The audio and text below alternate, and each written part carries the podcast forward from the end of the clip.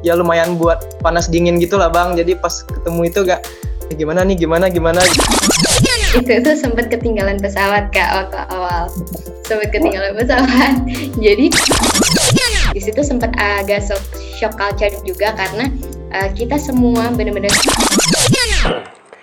Oke, halo teman-teman. Kembali lagi di podcast eskalasi. Ini adalah episode ke-11.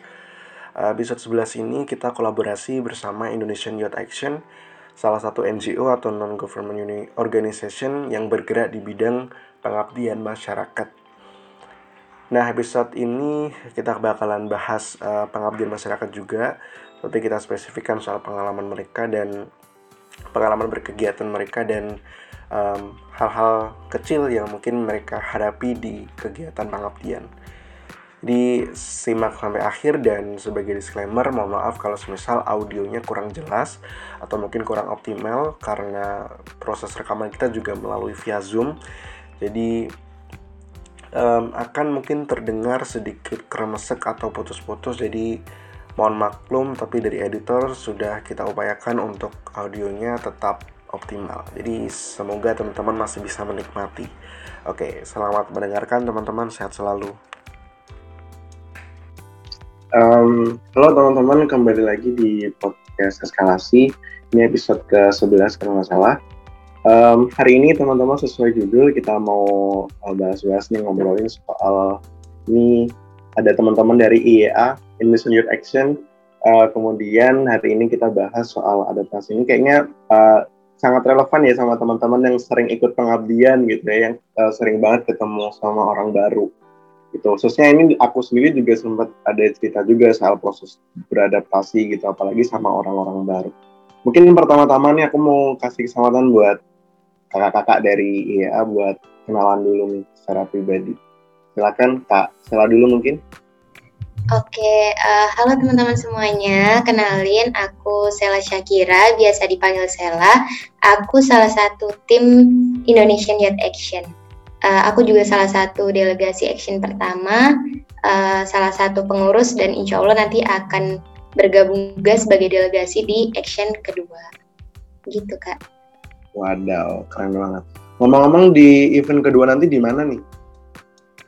Uh, event kedua insya Allah bakal di Aceh kak. Wah, di Pulau di Aceh. Ini tempat kedanan juga nih kalau di Aceh kira-kira. Oke, Kak Dio silahkan. Oke, halo semuanya. Uh, perkenalkan nama saya Aldio Syahputra. Uh, saya adalah alumni dari Indonesia Action Youth 1 di Labuan Bajo dan sekarang di, juga diamanahkan sebagai pengurus di Indonesian Youth Action gitu. Nah, itu Bang. Terima kasih. Oke. Okay. Salam kenal Kak Sela, Kak Dio. Ini aku uh, ya, terima kasih sudah ini ya uh, mau berkolaborasi dengan podcast Skalasi. Uh, semoga nanti kegiatannya lancar di kegiatan keduanya di Aceh. Um, mungkin ini kali apa namanya cerita dulu kali ya soal Indonesian Youth Action ini gimana sih dulu awalnya kenapa bisa jadi uh, muncul nih nama Indonesian Youth Action dan kegiatan ini. Nah, jadi uh, Indonesian Youth Action ini adalah suatu komunitas gitu, Bang. Uh, yang mana mewadahi pemuda-pemuda di Indonesia untuk uh, memberikan aksinya gitu. Nah, jadi awal mulanya Indonesian Youth Action itu uh, foundernya itu adalah Cut Reska Zulfiani dari Aceh sendiri, uh, karena namanya Cut juga kan. Nah, jadi dia punya keresahan uh, gimana sih pemuda-pemudi ini bisa uh, memberikan uh, aksinya untuk Indonesia. Nah, jadi mereka buat suatu wadah yaitulah komunitas Indonesia Youth Action. Nah, Indonesia Youth Action ini berdiri pada uh, 1 Agustus 2020. Nah, di situ terbentuknya Indonesia Youth Action dan uh, mulailah dengan aksi pertamanya Action Youth 1 di Labuan Bajo. Nah, itu sih Bang sedikit tentang Indonesian Youth Action gitu. Oke, berarti udah uh, berapa ya? Satu tahun setengah ini ya berarti? Satu tahun nah, setengah. Nah, nah baru. Hampir hampir anu sih, hampir sama juga lahirnya sama podcast eskalasi. Eskalasi kalau nggak salah lahirnya satu September dan oh, jeda satu, satu bulan ya sih? Iya satu bulan ya. Oke, okay. uh. sama nih sama eskalasi. Uh, terus ini um, apa namanya visi yang dibawa dari IEA ini gimana? yang ini specifically fokus di apa gitu barangkali uh, misi apa yang dibawa nah jadi iya bang uh, kalau untuk visi dari Indonesia nah dengan adanya wadah komunitas ini uh, kita bisa memberikan kesempatan kepada pemuda-pemudi Indonesia nah terus uh, misi yang diusung oleh Indonesian Action itu adalah bagaimana kita memperkenalkan uh, kebudayaan Nusantara dengan adanya aksi-aksi yang kita adakan begitu. Nah, terus juga ada uh, memperkenalkan bahwasanya Indonesia itu nggak baik-baik aja loh gitu. Ada di mana di daerah terpencil 3T bahwasanya saudara-saudara kita di sana itu masih banyak kurang dari kita yang di kota mungkin. Nah, jadi kita misi dari Indonesia Net Action itu memberikan sudut pandang itu, sudut pandang baru kepada pemuda-pemudi dan masyarakat luas. Nah, dan juga uh, menjadi memberikan uh, jalan kontribusi untuk pemuda-pemudi mengabdi di uh, pelosok negeri. Nah, itu misi dari Indonesian Youth Action, Bang. Oke. Jadi kayak 50-50 gitu ya masyarakatnya dapat, terus juga dari pemudanya nih sebagai relawan juga dapat barangkali untuk mengembangkan diri, ketemu relasi, terus juga dapat uh, ilmu sama budaya baru juga tuh berarti uh, solusi yang win-win sih kalau menurut aku. Terus betul juga tadi kata Bang Al, uh, Bang Aldio ya soal um, bahwa Indonesia tidak sedang baik-baik saja itu juga menurut aku sesuatu yang bisa di highlight juga untuk publik gitu. Karena dulu aku waktu ikut event pengabdian pertama tuh juga gitu. Orang yang akan biasanya tertutup gitu. Terus dibukakan fakta bahwa ternyata ada pendidikan yang uh, tidak baik-baik saja. Bahkan buku aja harus harus uh, apa namanya ya harus bergantian. Terus juga ada yang nggak ada juga tenaga pendidik juga nggak ada ini ya berarti yang salah satu misi yang dibawa oleh IEA uh, untuk memaparkan ke pemuda, ke publik bahwasannya Indonesia ada bagian yang tidak baik-baik aja. Keren, keren. benar. Uh, terus ini, uh, kalau kegiatan yang kemarin gimana nih? Yang pertama kemarin di Labuan Bajo, cerita dong dikit. Jadi nah. uh, Indonesian Youth Action itu kan udah melaksanakan kegiatan pertamanya yaitu Action Youth 1 di Labuan Bajo kemarin Kak di Labuan Bajo, tepatnya itu di Dusun Kampung Baru di Pulau Longos. Nah itu uh, jadi di kegiatan pertama kemarin itu kita ada empat bidang program, program kerja. Uh, jadi ada kita ada pendidikan, kita ada kesehatan, kemudian kita ada sosial lingkungan, sama ada divisi uh, ekonomi kreatif dan pariwisata. Nah, jadi kita itu dari Indonesian Net Action udah nyiapin program-program kerja apa aja yang mau kita laksanain di dusun itu nantinya. Dan alhamdulillah uh, kegiatan Action Youth pertama kemarin itu udah berjalan lancar dan program-program kita juga udah kita laksanain dengan lancar di dusun kemarin. Gitu, Kak. Kalau respon masyarakat sendiri gimana tuh? Wah, Waktu respon respon masyarakat bagus banget sih kak. Bener-bener mereka welcome banget. Mungkin karena dipengaruhin ini juga sih kak. Jadi dusun kampung baru sendiri itu sebelumnya belum pernah didatengin sama pengabdi-pengabdi kayak gitu KKN atau sebagainya itu belum pernah ke situ kebetulan. Nah kebetulan Indonesia Net Action ini pengen mengadakan pengabdian di sana. Mereka senang banget uh, welcome banget dengan kedatangan kita dan uh, mereka ramah banget juga uh, dan mau berpartisipasi aktif juga di kegiatan kita yang kita laksanakan kemarin itu gitu kan oh. ada kendala ada kendala nggak sih untuk kegiatan pertama gitu untuk ukuran kegiatan pertama waktu kemarin kendala apa pastinya yeah. uh, semua kegiatan itu pasti kan ada kendalanya masing-masing ya kayak ya. cuman kalau di action pertama kemarin itu uh, mungkin aku sedikit cerita dari aku pribadi jadi uh, waktu awal kegiatan itu kan uh, kebetulan delegasinya itu dibagi jadi dua kak. Ada yang dari meeting point Surabaya, ada yang dari meeting point Jakarta. Nah itu ada kendala yang lumayan besar waktu di awal karena uh, beberapa delegasi dari Surabaya, tiga orang termasuk Sela, itu tuh sempat ketinggalan pesawat kak waktu awal, sempat ketinggalan pesawat. Jadi delegasi-delegasi uh, lainnya itu udah berangkat, udah mereka udah ke dusun, udah ketemu masyarakat sana, udah bahkan udah menjalankan program, sedangkan tiga delegasi yang dari Surabaya itu masih ketinggalan di Surabaya. Akhirnya besoknya kita reschedule dan nyusul ke sana. Itu sih kak kalau dari kendala dari saya pribadi ya, kalau dari programnya sih, alhamdulillah kebetulan lancar-lancar aja, gak ada kendala yang terlalu berarti atau besar yang sampai menghambat gitu, enggak sih kak, alhamdulillah. Hmm. Oke. Okay. Terus kalau di kegiatan sana pasti teman-teman kan uh, cerita-cerita gitu ya, karena kan uh, dalam waktu tertentu harus hidup bareng, bikin program dan lain sebagainya.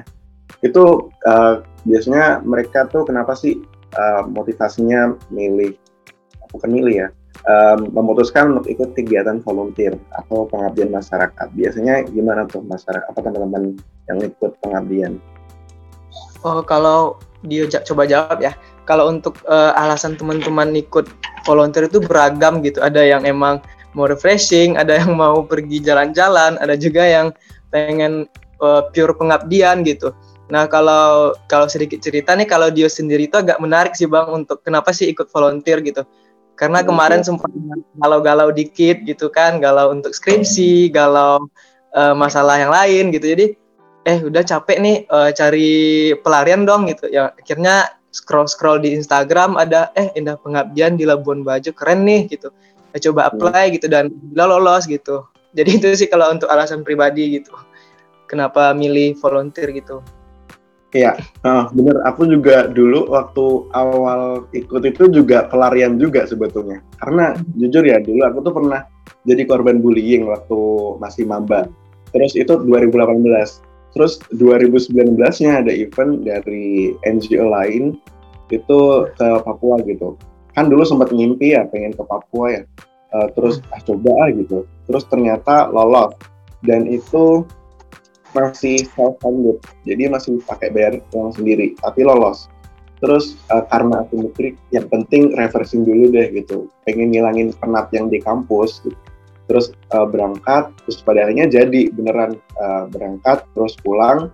Tapi menurut aku yang yang self uh, itu bukan suatu masalah sih karena dengan self itu itu menurutku worth it juga untuk untuk hal yang sebagai pengalihan isu di pikiranku sama juga buat uh, investasi juga ketemu orang baru pengalaman baru itu menurut aku worth it banget. Jadi menurutku nggak masalah nih buat teman-teman yang mungkin ikut self funded uh, karena menurutku itu harga yang layak juga untuk teman-teman dapetin bahkan lebih banyak yang teman-teman dapetin daripada yang keluarin sih menurut aku. Bahkan aku juga jadi lebih kenal orang-orang yang baru orang-orang yang lebih punya brand. Terus juga aku jadi ikut proyeknya mereka, jadi ikut kegiatannya mereka dan itu uh, bisa uh, apa namanya cashless gitu, Min, uh, biayanya berkurang. Gitu sih, uh, menarik banget nih ngomong-ngomong soal pengabdian sebetulnya. Banyak banget yang pengen dibahas. Terus ini nih soal um, apa namanya? Waktu di sana kan budayanya beda ya tentunya ya. Shock culture-nya gimana tuh? Teman-teman kan ada yang dari kota gitu ya, ada yang dari desa juga. Ketemu satu tempat tuh. Shock culture-nya gimana? Ada cerita nggak? Uh, mungkin saya coba jawab. Itu uh, sebenarnya eh, nggak uh, terlalu ada shock culture yang banget banget. Cuman mungkin ada beberapa hal sih kak. Kayak di sana itu uh, sama sekali nggak ada sinyal. Sinyal tuh susah banget rasanya. Kayak kita nih delegasi-delegasi tuh setiap kita mau cari sinyal kita tuh harus jalan ke dermaga ke dermaga tuh baru di situ kita bisa ada sinyal. Karena bener-bener di desa di rumah gitu tuh susah banget sinyalnya. Itu mungkin salah satu yang pertama kendala kita.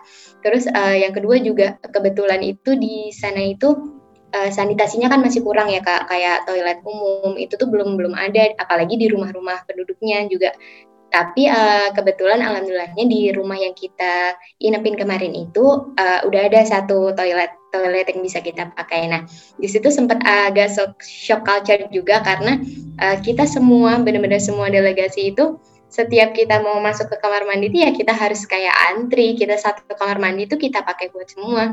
Nah, itu mungkin di situ. Terus uh, juga budaya kayak semisal hal-hal mistis di sana kan juga pasti ada ya kayak ya, kalau di desa-desa gitu. Oh, gitu. Mungkin itu aja sih kalau dari pengalaman aku. Ada mistis apa, Bang? Banyak banget sih Kak pasti. Karena di sana itu kan uh, ini pencahayaannya juga kurang banget Kak. Jadi kayak memang belum ada belum ada listrik tuh masih minim banget. Jadi kalau malam itu ya benar-benar gelap dan kita kayak ya hal-hal mistis tuh pasti ada lah di di tempat-tempat pelosok kayak gitu gitu sih kak Oke, jadi shock culture-nya eh, nggak terlalu terasa ya. Teman-teman bisa mudah apa namanya beradaptasi juga. Terus kalau teman-teman antara teman-teman satu dan teman-teman lainnya pasti antara satu relawan dan relawan lainnya uh, itu gimana tuh proses uh, kenalannya beradaptasinya apa semuanya ya mau nggak mau karena kita harus satu kegiatan dan satu program kita harus ngebur nih uh, meskipun ada sedikit uh, barangkali atau gimana. Proses beradaptasi teman-teman. Kalau untuk uh, gimana beradaptasi sama tim sama anggota itu sih nggak terlalu ada masalah gitu kan. Sebelum kita berangkat kita udah zoom juga um, bahas program kerja udah kenal juga gitu. Jadi pas di pengabdian pun udah nggak terlalu gimana gimana gitu. Cuman uh, kenalan terus nggak yang uh, banyak masalah gitu. Nah kebetulan kan kalau Aldio pribadi kan uh, agak introvert dikit nih. Kalau untuk semua orang banyak itu agak butuh usaha banyak gitu. Uh, harus menyesuaikan diri harus gimana ngobrol sama orang-orang se-Indonesia gitu. Terus ya lumayan buat panas dingin gitu lah bang. Jadi pas ketemu itu gak gimana nih gimana gimana gitu dalam diri kan. Jadi tapi mencoba teman-teman juga welcome. Jadi pas pengabdian kita alhamdulillah lancar nggak ada yang masalah yang berarti gitu. Kalau dari Sela sih sebenarnya aman-aman aja sih karena emang delegasi action pertama khususnya ya itu tuh kompak banget kak. Kayak dari awal mungkin uh, kita masih dari Zoom meeting itu emang kita belum terlalu kenal. Tapi pas kita ketemu pertama itu udah bener-bener yang kayak kompak. Kita juga saling support saling ngehargain walaupun kita dari background yang berbeda-beda. Kayak saya ini kebetulan uh, salah satu delegasi yang paling muda kak di action pertama kemarin. Uh, yang lain tuh kayak udah umur dua dua puluhan ke atas. Sela tuh waktu itu masih 18 tahun. Tapi bener-bener Sela ngerasa kayak Sela juga dihargain di sana. Kayak kakak-kakak yang lain juga pada support. Jadi Sela nggak ada awalnya tuh ada rasa insecure kayak ya ampun yang lain udah pada kuliah nih Sela belum. Tapi ternyata semua delegasi itu saling support. Justru dengan Sela ikut action pertama kemarin itu tuh kayak dari delegasi-delegasinya tuh Sela belajar banyak banget. Kayak eh, pengalaman-pengalaman mereka tuh Sela bisa Sela jadiin bekal juga gitu buat Sela pribadi. Iya, aku juga ini sih apa namanya juga tergolong sedikit introvert juga apalagi kegiatan pertama aku kemarin. Itu kan alat sebagai pengalihan waktu aku jadi korban bullying. Jadi emang agak tertutup sama orang baru gitu, bener-bener ada benteng gitu. Kalau nggak orang-orang yang benar-benar cocok sama aku kadang mungkin aku nggak dekat dan di situ karena waktu itu aku perjalanannya lewat pakai kapal ya jadi mau nggak mau selama lima hari harus harus di situ sama orang-orang itu aja satu ruangan tuh jadi menurutku dan perjalanan itu menurutku jadi bagian proses juga proses pendekatan juga dengan perjalanan yang di kapal itu harus ketemu karena kan di kapal nggak mungkin ada sinyal juga waktu di tengah laut. Di situ aku jadi lebih kenal orang baru.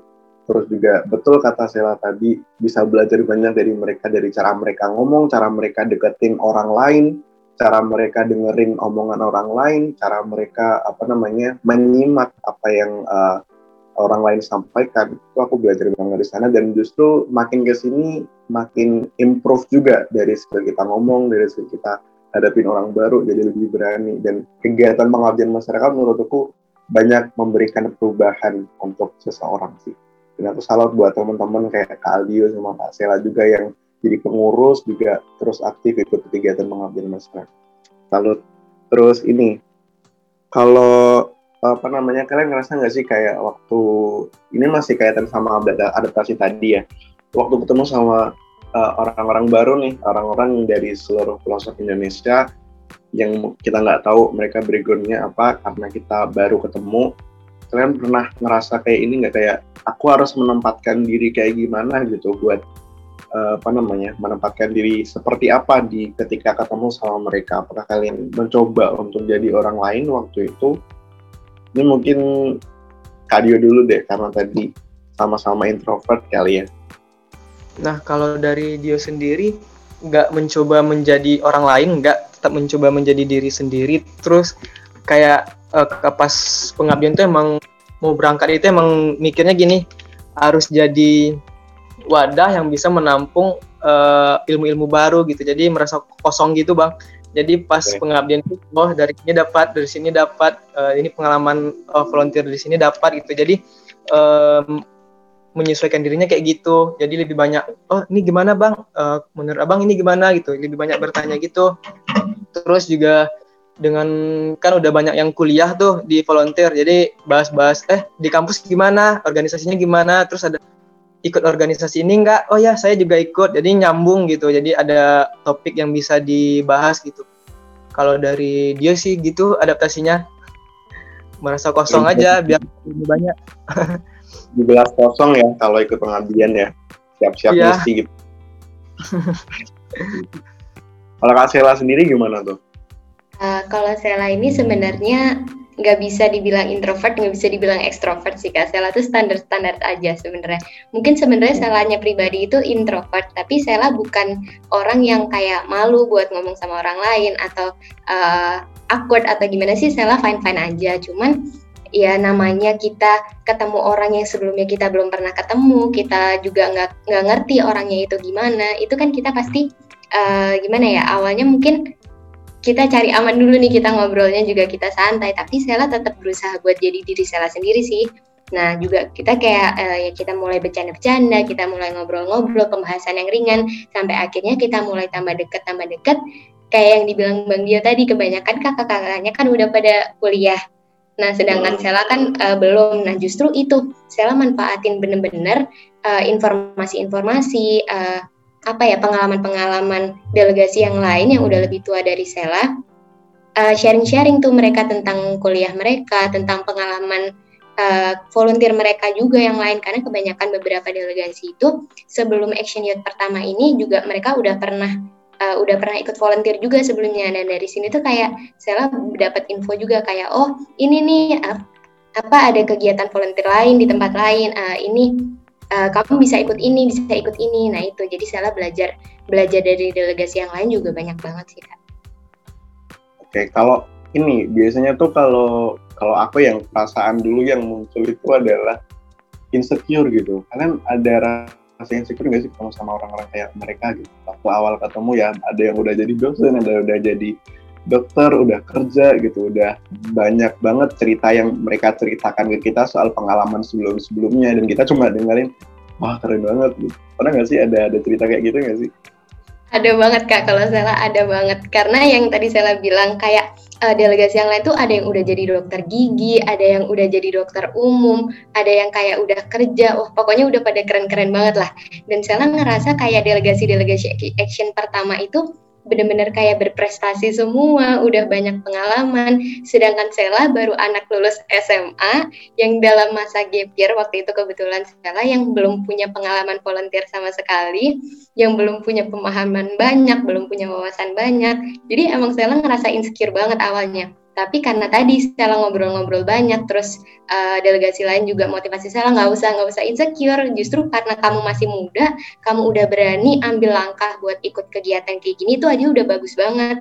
Nah dari situ tuh Stella kayak mulai oh iya benar juga. Justru dengan dengan uh, volunteer ini dengan Stella ikut ini itu tuh uh, bisa nambah pengalaman Stella bisa jadi uh, apa ya kayak istilahnya pintu pintu awal lah buat Stella masuk ke dunia yang lebih keren lagi nanti ke depannya bakal kebuka kesempatan-kesempatan baru buat Sheila. Gitu sih Kak. Jadi lebih nagih ya kalau ikut pengabdian masyarakat sekarang. Nagih banget ya. Bener banget sih, nggak cukup sekali doang. Mau ikut terus rasanya. Oke, kalau Kak Dio gimana nih ceritanya? Nah, kalau kalau si Sheila kan insecure-nya karena dia masih kecil. Nah, kalau Aldio mah insecure-nya karena udah tua gitu. Kan udah semester akhir tuh. Terus hmm. ketemu Eh, teman-teman uh, yang masih semester 4, uh, 6 tapi udah pengalamannya itu udah luar biasa gitu. Sedangkan baru udah semester 8 masih baru mau memulai gitu. Jadi kayak aduh ngapain sih selama kuliah? Masa sibuk sama kuliah aja nih dari kemarin? gitu. Kenapa nggak ikut yang kayak gini-gini? gitu. Jadi lebih insecure-nya ke sana gitu kayak menyesali diri gitu. Eh udah tua baru mau ikut ini gitu. Kenapa nggak dari kemarin-kemarin? gitu. Nah insecure-nya sih di situ sih bang. Karena juga teman-teman juga ada yang dokter gigi ada yang duta wisata provinsi ini duta ini. Jadi sedangkan uh, di, Aldio cuma mahasiswa tahun akhir yang menjadi pelarian untuk pengabdian gitu. Itu sih insecure-nya. Oke. Jadi sama-sama ada rasa insecure sendiri ya pastinya kalau uh, masuk-masuk volunteer itu kayaknya sih kayaknya kayaknya dilihat-lihat juga dari cerita teman-teman tuh teman-teman aku juga dari kalian juga juga mereka punya rasa insecure sendiri-sendiri. Jadi pada akhirnya kayak kenapa harus insecure kalau kita punya uh, perasaan kurang? Jadi kita harus menurutku nerima kekurangan kita aja dan berbaur sama yang lain kalau kata teman keren keren. Terus ini ada cerita nggak waktu ketemu sama orang baru tertentu nih? Uh, apa namanya dapat ilmu yang berharga banget tentang itu soal hidup, entah itu soal karir dan sebagainya yang kalian sampai sekarang masih pegang banget gitu untuk proses berkembang kalian selanjutnya. Ada nggak? Siapa dulu? Uh, Sela, Sela mau jawab coba ya kak. Uh, Sebenarnya kalau Sela ada banget sih kak. Jadi kebetulan Sela cerita dikit, Sela ini kan uh, lulus SMA itu tahun 2020 Nah, hmm. terus uh, dari tahun 2020 itu saya nggak langsung kuliah. Kebetulan saya uh, ambil gap year dulu. Uh, nah, uh, saya ambil gap year emang karena saya kebetulan nggak dapet di universitas yang saya pengen, tapi sekaligus saya juga pengen cari pengalaman-pengalaman kayak volunteer gini-gini kan kak. Nah, kemarin waktu action year pertama itu uh, saya tuh sharing-sharing sama beberapa delegasi dan dari situ tuh saya belajar banyak banget karena kayak Sela itu kan awalnya uh, berpikiran bahwa kayak ya Sela pengen kuliah di sini harus di sini. Sela pengen suksesnya dari sini. Nah tapi setelah uh, aku sharing sama kakak-kakak yang kemarin itu tuh kayak aku belajar bahwa orang sukses itu bukan stop aja. Kayak dari mana pun kita dari mana pun asal kita kita mau dari daerah pelosok pun kita bisa gitu jadi orang sukses kayak buktinya uh, delegasi Action Youth pertama kemarin. Itu tuh mereka dari uh, dari daerah yang bermacam-macam. Bahkan ada yang dari daerah NTT itu sendiri dari anak Manggarai dia jadi duta dia jadi duta anak. Itu kayak menurut saya itu keren banget gitu loh. Jadi dari mana pun asal kita dari mana pun universitas kita itu tuh kayak kita punya peluang buat jadi orang sukses. Kalau kita bisa manfaatin peluang yang ada kita bisa ambil langkah kita bisa kita mau improve diri kita. Nah itu sih kak yang saya belajar dari kakak-kakak delegasi kemarin yang insya Allah bakal saya pegang terus ke depannya biar uh, bisa jadi lebih baik juga ke depannya. Gitu kak. Oke berarti intinya kayaknya menurutku menciptakan privilege sendiri ya. Mencari kesempatan-kesempatan biar ada kesempatan benar banget benar banget. Oke kalau Kak Aldio gimana nih Nah, betul sih uh, dengan ada volunteer ini kita bisa lebih belajar banyak gitu, Bang. Kalau dari action satu kemarin Aldio lebih belajarnya itu dari masyarakatnya gitu, dari orang-orang di sana. Karena okay. sempat itu itu ada momen kami dikumpulkan uh, yang beberapa orang terus uh, masyarakat di situ bilang uh, di sini makannya terlalu mewah ya kita prasmanan gitu uh, terus kita tinggal uh, delegasi tinggal ambil gitu. Sedangkan waktu Aldio sebelumnya juga pernah ikut uh, ekspedisi Sapamande, jadi di situ tuh kami emang uh, kurang gitu. Jadi kalau makan tuh cuman kentang goreng, uh, tempe goreng gitu-gitu, nggak yang di prasmanan gitu. Nah di situ masyarakatnya bilang kami kalau nerima nerima tamu itu kami pengen ngasih yang terbaik gitu dan mereka itu uh, sengaja nyumbang per rumah itu beberapa ribu untuk kami bisa makan yang terbaik gitu. Nah di situ Aldio belajar ternyata toleransi itu kayak gitu ya, indah gitu. Kita yang baru datang tapi mereka udah menganggap kita sebagai keluarga gitu. Nah jadi di situ pelajaran yang banyak Aldio temui gitu. Terus juga bertemu dengan kebetulan Aldio kan di visi lingkungan, jadi bertemu banyak orang di masyarakat. Terus ada satu bapak namanya Pak Abu Bakar.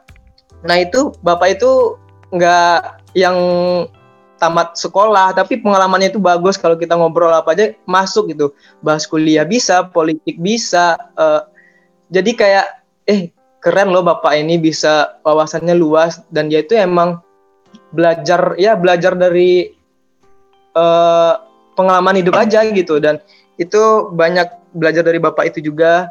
Dia mencoba bangun desanya untuk ekowisata dia punya semangat itu. Jadi oh keren ya jadi di desa ini juga punya orang luar biasa yang cita-citanya itu tulus memajukan desanya gitu. Jadi di situ belajar untuk lebih mencintai desa sendiri sih ke depannya gitu.